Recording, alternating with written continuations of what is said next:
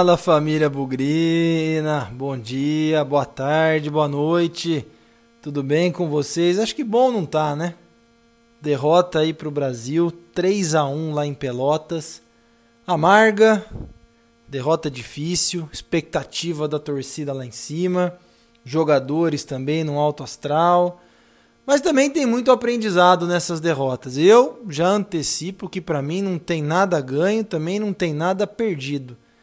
Falei na mesa redonda, inclusive, na quarta-feira, que queria ver como o Guarani se, sobre... se sairia ou como o Guarani sobreviveria a esses três jogos antes de começarem os grandes confrontos diretos. Perdemos essa, com todo respeito a todo mundo que está ouvindo aqui, derrota, na minha opinião, completamente normal. Historicamente, o Guarani vai muito mal em Pelotas. Tem coisa para aprender. Principalmente, mais uma vez, a postura mais uma vez a forma de encarar o jogo, mas também acho que tem muito aprendizado para nós torcedores também, e é um pouco sobre isso que nós vamos falar nesse pós-jogo. Chateado nesse pós-jogo triste, mas pelo menos para mim, pós-jogo de nada de jogar a toalha, tem muito campeonato pela frente ainda. Bugrecast, o podcast da torcida bugrina. Lembrando aí para você que está ouvindo o nosso Bugrecast pós-jogo, nesse indigesto 3 a 1 para o Brasil. Deixa o seu like aí, se você está acompanhando no YouTube, deixa o seu like no programa. Se você ainda não se inscreveu para receber as notificações, se inscreva. Sempre lembrando que nós vamos sortear nesta semana uma camiseta do Bugricast para comemorar os 700 inscritos no YouTube. Assim que a gente chegar em 800, sortearemos mais uma também. Então, se você ainda não se inscreveu, corre lá, se inscreve no canal para liberar o voto, quer dizer, liberar o sorteio para quando a gente chegar a 800 inscritos. Já passamos ali dos 715, estamos começando a olhar para os 720 e devagarzinho a gente chega lá. Nas redes sociais a gente também está no Facebook, no Instagram, no Twitter, arroba Bugricast. Vem com a gente, segue, siga a gente, acompanhe o nosso trabalho e também não deixe de acompanhar as atualizações, porque agora também teremos jogos consecutivos pela Série B e você, inscrito nos nossos canais, nas nossas plataformas, receberá as notificações quando o programa mais novo estiver no ar. Vem com a gente!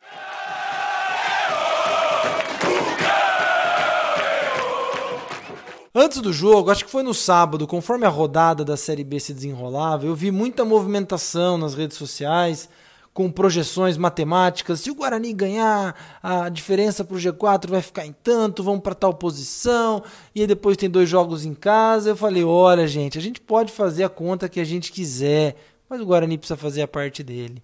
Então, senão, todo esse esforço vai ter sido em vão. E eu não estou imaginando aqui, antes falando que o Guarani perderia o jogo para o Brasil, muito pelo contrário. Essa foi outra coisa que esquentou muito o clima pré-jogo, talvez negativamente muitos jogadores com Covid, alguns jogadores lesionados por parte do Brasil, e mais uma vez começou aquele burburinho: não, eles vão desfalcados, eles vão com, com problemas.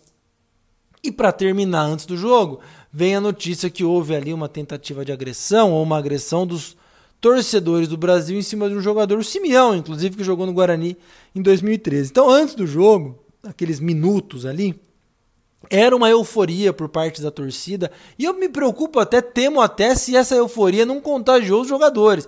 Porque, poxa, nós vamos, nós, o Guarani vem embalado, o time tem desfalque, se ganhar, chega perto do G4 e ainda aconteceu um problema extra-campo com o time do Brasil, eu não sei, acho que houve um otimismo, um contágio aí muito perigoso. Que isso, na minha opinião, claro, a torcida tá milhares de quilômetros de distância do Brasil, do jogo, né, lá em Pelotas, mas eu não sei.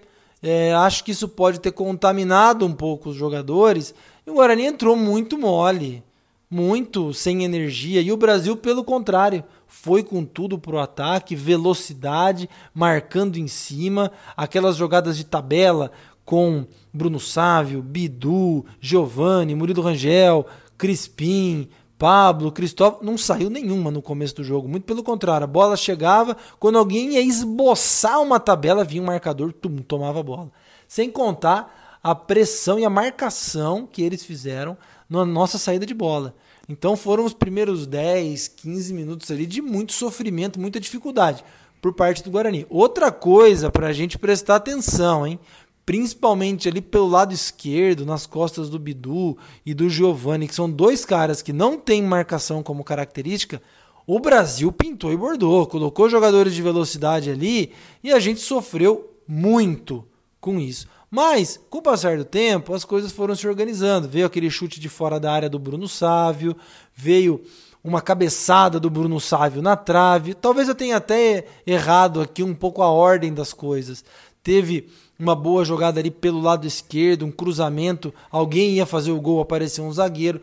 Dos 20, 25 minutos do primeiro tempo em diante, o Guarani enfim tomou a rédea da partida, né? Levou ali alguns perigos e ameaçou bastante o gol do Brasil. Agora, numa jogada infeliz do meio-campo e, de novo, desse lado esquerdo do Guarani, que estava completamente desprotegido, eles desceram num contra-ataque, quase levaram muito perigo ganharam o escanteio.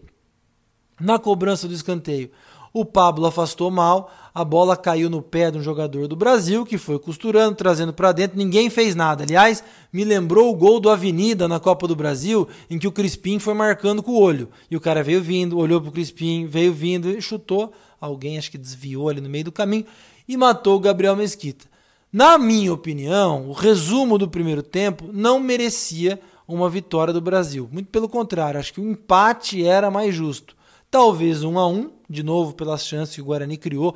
No último lance do primeiro tempo, Cristóvão entrou cara a cara, poderia ter empatado o jogo ali e contado uma outra história, mas eu mais uma vez critico um pouco a postura do Guarani no começo do jogo. Não sei se estava é, contagiado por um bastidor ruim do Brasil, achando que já ganhou, ou com a torcida muito é, é, esperançosa, fazendo projeções, mas a verdade é que esse primeiro tempo do Guarani, quando as coisas se assentaram, o Guarani foi bem.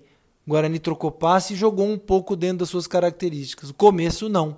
Jogou fora das suas características, extremamente desatento. Para um time que não pode errar e está com o limite de erro muito baixo, porque a pontuação para chegar lá em cima está cada vez mais apertada, esses minutinhos podem ter sido fatais. Eu acho que esse é um ponto para se estudar já para as próximas partidas. Como fazer esse time entrar mais ligado? Contra o Operário entrou ligadíssimo. Contra o Náutico, não. Contra o, o Oeste entrou ligado. Contra o, o Brasil, não. Então acho que essa inconstância é um ponto para ser explorado.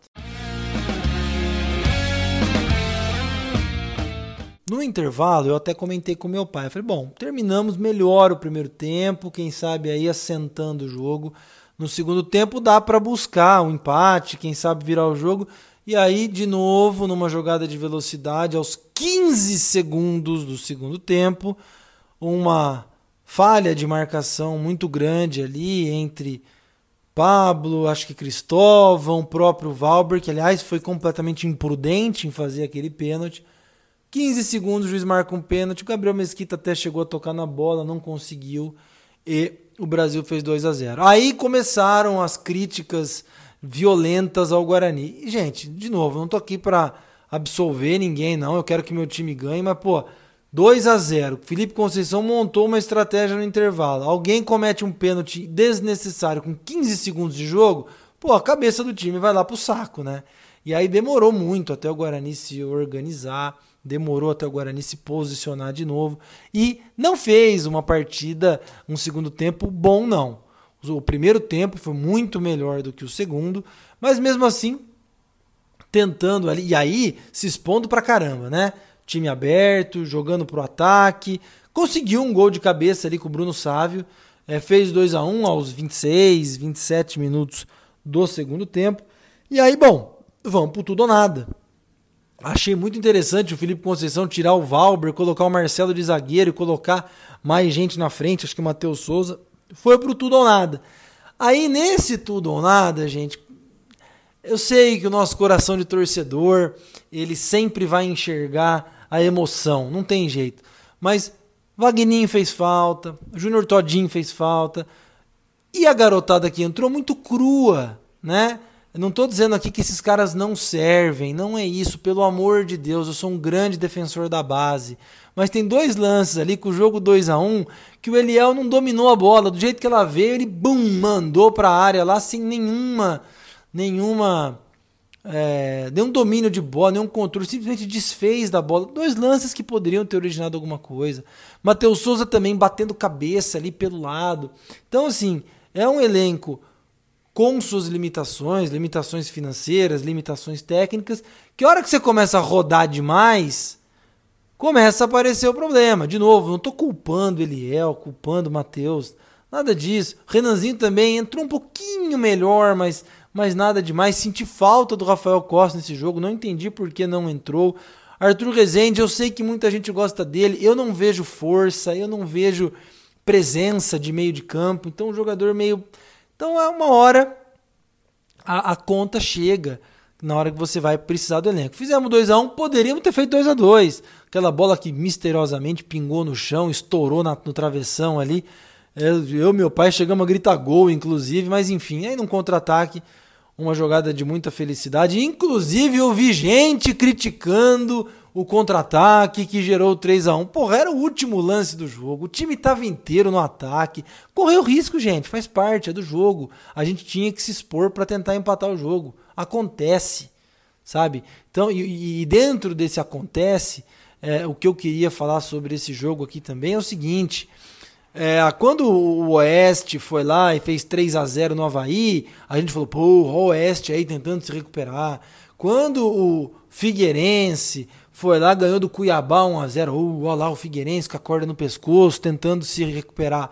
Pô, o Brasil é um time ameaçado, o Brasil era um time pressionado e todo aquele enredo antes do jogo, em que eles tinham desfalques, que tinham pressão durante o jogo, eh, antes do jogo, que tinham perigo ali de rebaixamento, enfim, tudo isso eles usaram de forma positiva e jogaram com tudo jogaram para cima. Os desfalques, na minha opinião, só ajudaram o Brasil, porque aquele Luiz Henrique que fez o gol, o Bruno José que fez o, o segundo gol, são excelentes jogadores. Aliás, ficar de olho na carreira desses caras, que eles não teriam tido a chance de jogar se não fossem os desfalques. Então, acho que a gente se iludiu um pouquinho antes do jogo. Acho que essa ilusão é, contaminou um pouco os jogadores também antes do jogo. E quando a galera percebeu, já era um pouco tarde, não em termos de placar, mas em termos de disposição, de energia. Dava para o Guarani ter empatado o jogo? Dava. Dava para ter ganho? Não sei. O Guarani não jogou futebol e também não entrou com o espírito de ganhar o jogo. Ali, os últimos 15 minutos, foi no espírito de tentar empatar depois de ter conseguido descontar com o Bruno Sávio. Esses aprendizados a gente precisa levar daqui para frente. A gente vai ter um jogo contra o Confiança duríssimo na quarta-feira. Eu vou falar sobre isso no final e vou falar também sobre o que eu acredito daqui para frente. Mas gente, o jogo é dentro do campo. A missão do torcedor é fazer conta, concordo plenamente. É sonhar, é se iludir. Eu não tenho dúvida. Eu também tô nessa. Eu também fiz as minhas contas. Eu também imaginei que o Guarani ganharia do Brasil. Mas não adianta, gente. Futebol se resolve dentro do campo. A gente quer que o nosso time ganhe sempre. Eu também quero. Mas do outro lado, também tem time com a corda no pescoço. Ano passado, o Guarani fez uma recuperação incrível, maravilhosa. Quantos torcedores de, de quantos times não meteram a boca no time deles que perderam para o Guarani, enquanto a gente achou incrível a recuperação? Futebol é isso aí. Infelizmente, a gente perdeu.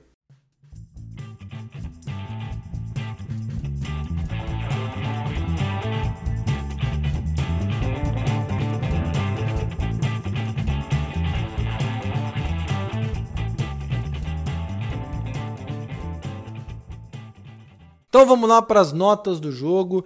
Brasil de Pelotas 3, Guarani 1, 28 rodada da Série B. Vamos lembrando, hein? Todo mundo começa com a nota 6 e aí a performance vai dizer se merece mais ou se merece menos. Começando pelo goleiro Gabriel Mesquita, vai ficar com a nota 6. Não achei que falhou em nenhum dos lances, mas foi estabanado em um lance ou outro, não falhou nos gols. É, inclusive, quase pegou o pênalti ali, chegou a encostar na bola. Nota 6 para o Gabriel. Gosto do goleiro, gosto dele pelo alto. Infelizmente, hoje não foi dia do Guarani também. Cristóvão, na lateral direita, teve a chance ali de empatar o jogo no finalzinho do primeiro tempo, fez uma partida mais discreta, uma partida mais contida de novo. Segundo tempo saiu um pouco mais, principalmente para tentar o empate, fica com 5,5. Eu achei uma partida muito sem, sem sal do Cristóvão, aliás, como tem sido as últimas partidas dele. Vamos para a dupla de zaga. Valber, Valber já fez partidas melhores, hein? Eu sou um cara que te defende, um cara que gosta do seu futebol mas muito estabanado, parecia que estava desorganizado com o Didi, sofreu, é verdade, com o bom ataque do Brasil, mas hoje longe das suas melhores atuações, inclusive fazendo um pênalti ali, todo destrambelhado, nota 5. Didi eu achei um pouquinho melhor, mas não muito, fica com a nota 5,5, teve um lance ali no final do jogo que encarou o finalizador, a bola sobrou na entrada da área, ele armou, chutou com o lado de dentro do pé, Jesus a bola foi longe. Didi, você tem que zagueirar, meu filho. Acho que hoje você foi um pouquinho melhor que o Valber, fica com 5,5.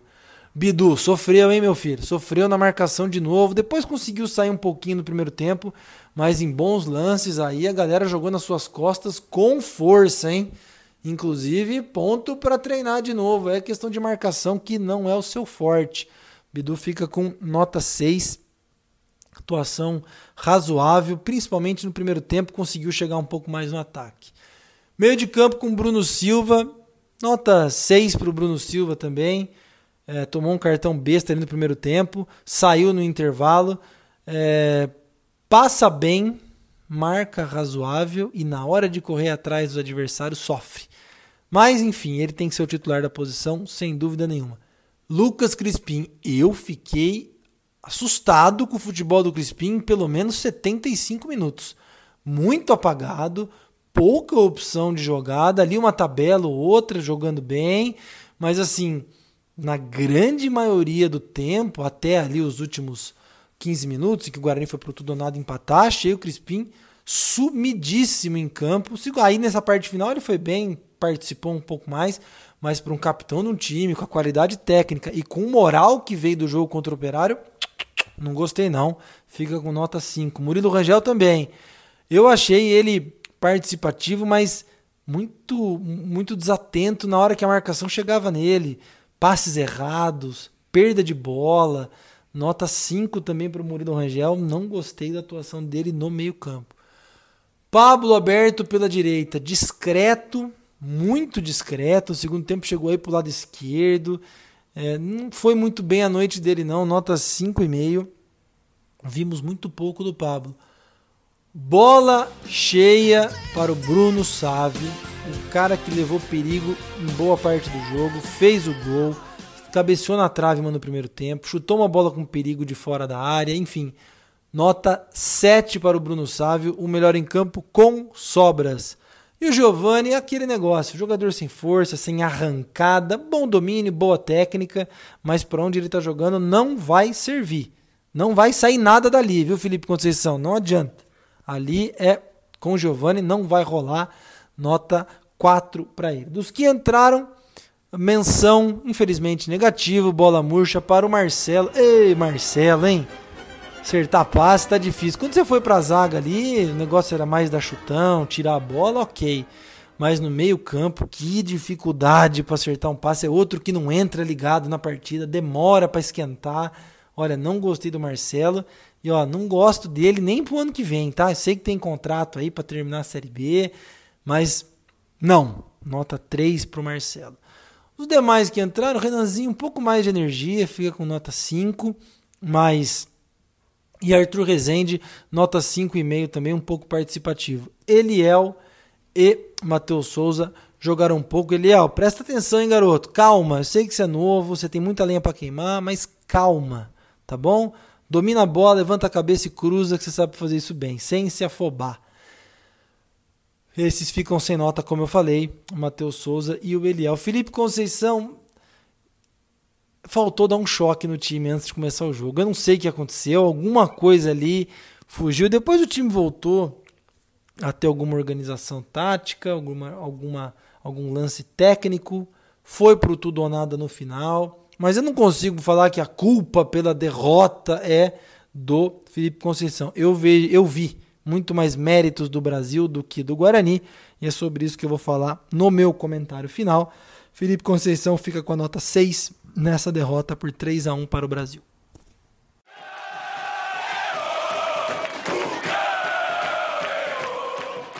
Bom, vamos fazendo comentário final aqui sobre esse jogo, ainda para encerrar o assunto Brasil de Pelotas. Eu achei que o Brasil de Pelotas, no fim do dia, teve mais disposição, teve mais energia e foi melhor que o Guarani. Em alguns momentos o Guarani equilibrou, talvez poderia ter saído com um empate, muito mais pelo medo, muito mais pela falta de confiança do Brasil ali na parte final do jogo, do que necessariamente uma supremacia do Guarani. Primeiro tempo foi melhor, não merecia ter perdido, mas quem comete um pênalti com 15 segundos do segundo tempo não merece melhor sorte.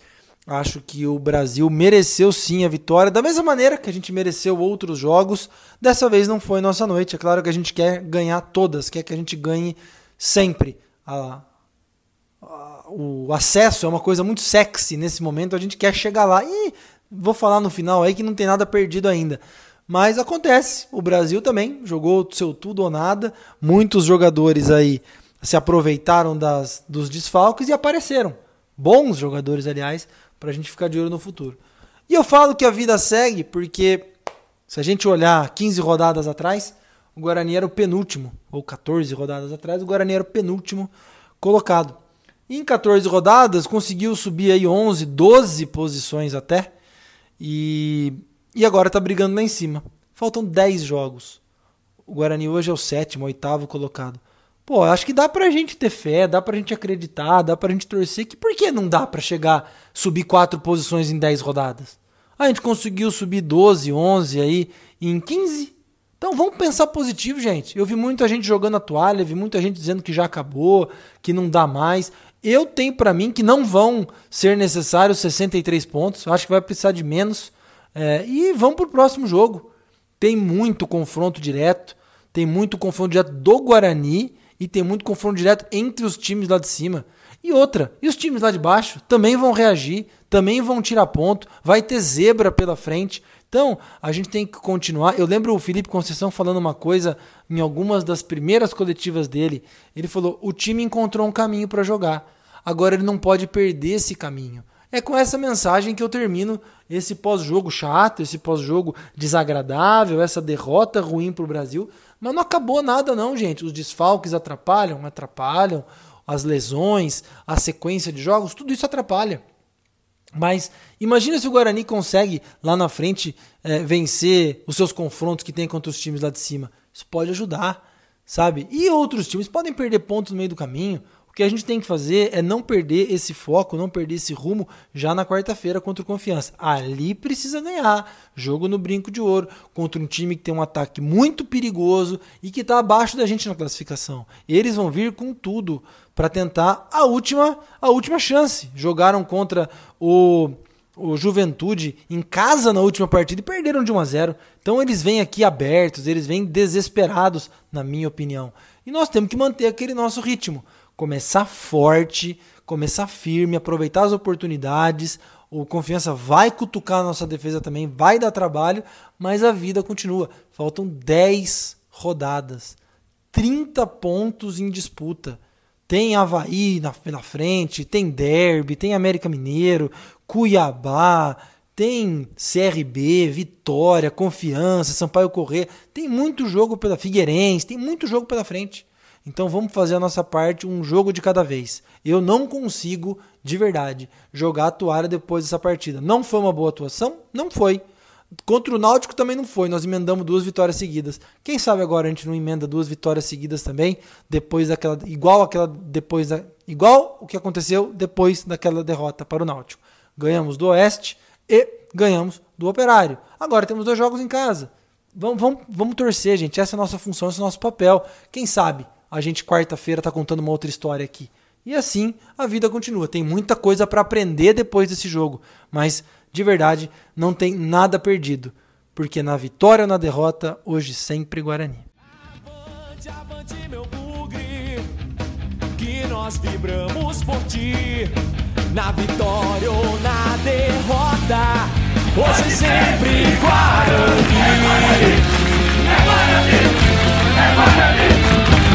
Why?